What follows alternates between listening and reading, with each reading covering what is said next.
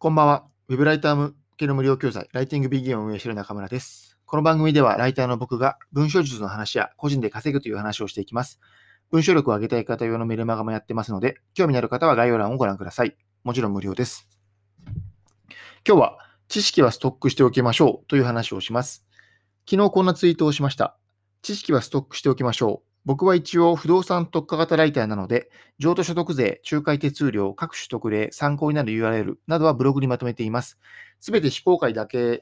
すべて非公開で自分だけが見られるようにしています。スプレッドシートとかにまとめてもいいと思います。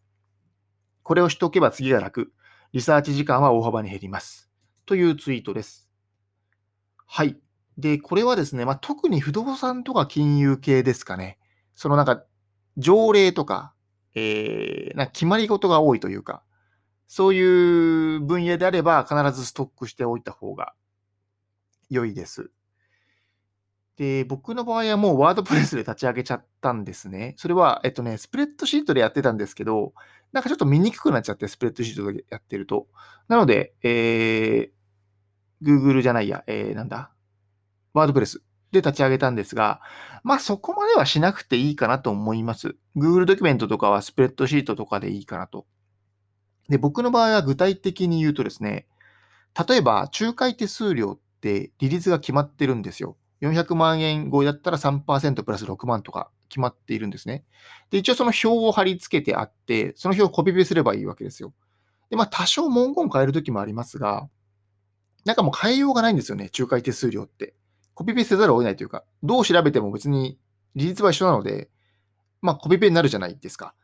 なので、そういうのはストックしていて、あとは例えば、えー、譲渡所得っていう、なんだろうな、売却益みたいな感じなんですけど、売却益を計算する計算式とかも、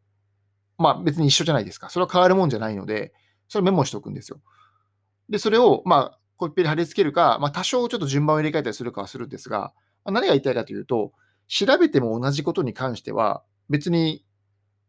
なんだろう、資産として、知識としてストックしておいて、それをコピーペーストすればいいわけですよ。それはなんか、なんていうかな、もうもう一回改めてググっても同じことが出てくるので、結局コピペせざるを得ないんですよね。なので、もう一回ググって調べる手間がかかるので、それを省くという意味ですね。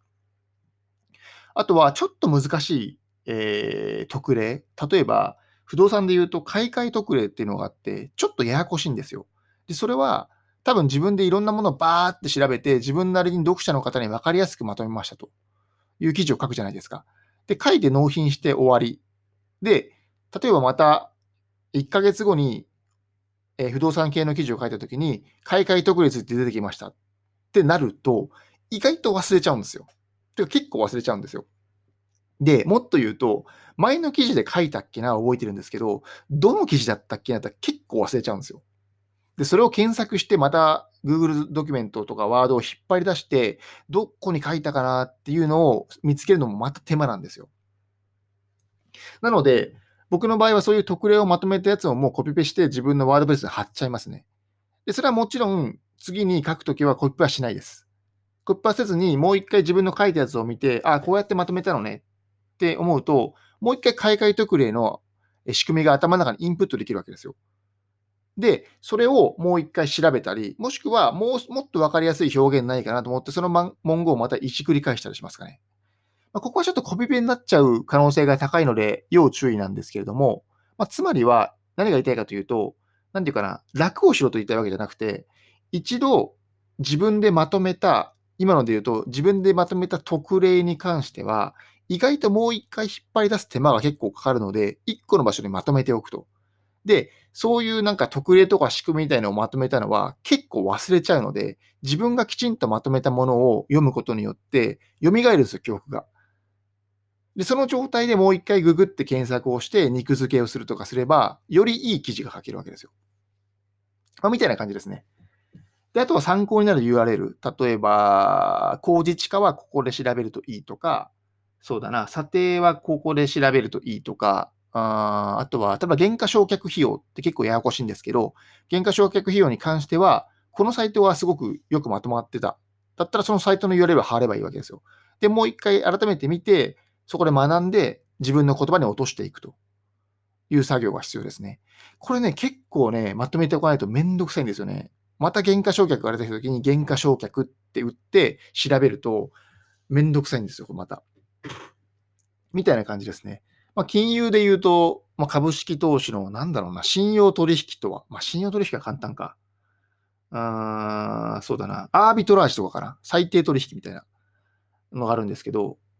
えー、そういうちょっとややこしいものとか、なんかもう一回検索しないとわかんなそうだなみたいなものは、えっと、知識のストックとしてまとめておくといいです。ただ繰り返しますが、コピーペーストにならないようには要注意してください。そこは自分なりにもう一回調べるなり、えまとめ直すなりしないとダメです。はい。という点はお伝えしておきます。これね、結構僕、この話ちょこちょこするんですけど、なんか意外と驚かれるんですよ。で、これちょっとね、言い方悪くて申し訳ないんですけど、僕はね、驚くことに驚くんですよね。つまり、なんでストックしてないのかな？っていうのを 結構思うんですよ。それぐらい、あのー、自分が一回調べたことは人はみんな忘れるし、ストックすることでリサーチ時間は大幅に減るという感じですね。まあ、ただ、これは繰り返しますが、まあなんか金融系とか不動産系とか仕組みとか、何かこう難しい言葉を簡単に説明するみたいな記事を書くときぐらいですかね、に有効だと思います。ので、ぜひそんな記事を書いている方、もしくは今後書こうとしている方は、ぜひ、えー、真似してみていただければと思います。はい。なので、えっ、ー、と、まあ、リサーチ時間が長くなる、執筆時間が長くなるっていうのは多分全員、全ライター共通で持っている悩みなので、まあ、これで解決できたら、あ嬉しいかなという感じですね。まあ、参考 URL はブックマーク、ブックマークしておいて、例えばフォルダを作っておく。えー、不動産系の賃貸系がこれとか、不動産系の税金系がこれとか、ブックマークのフォルダを作って、ブックマークで分けておくだけでも全然違うので、えー、やってみてください。はい。えー、10分まで引っ張ろうと思いましたが、なかなか厳しそうなので、この辺りでやめておきます。では、お疲れ様でした。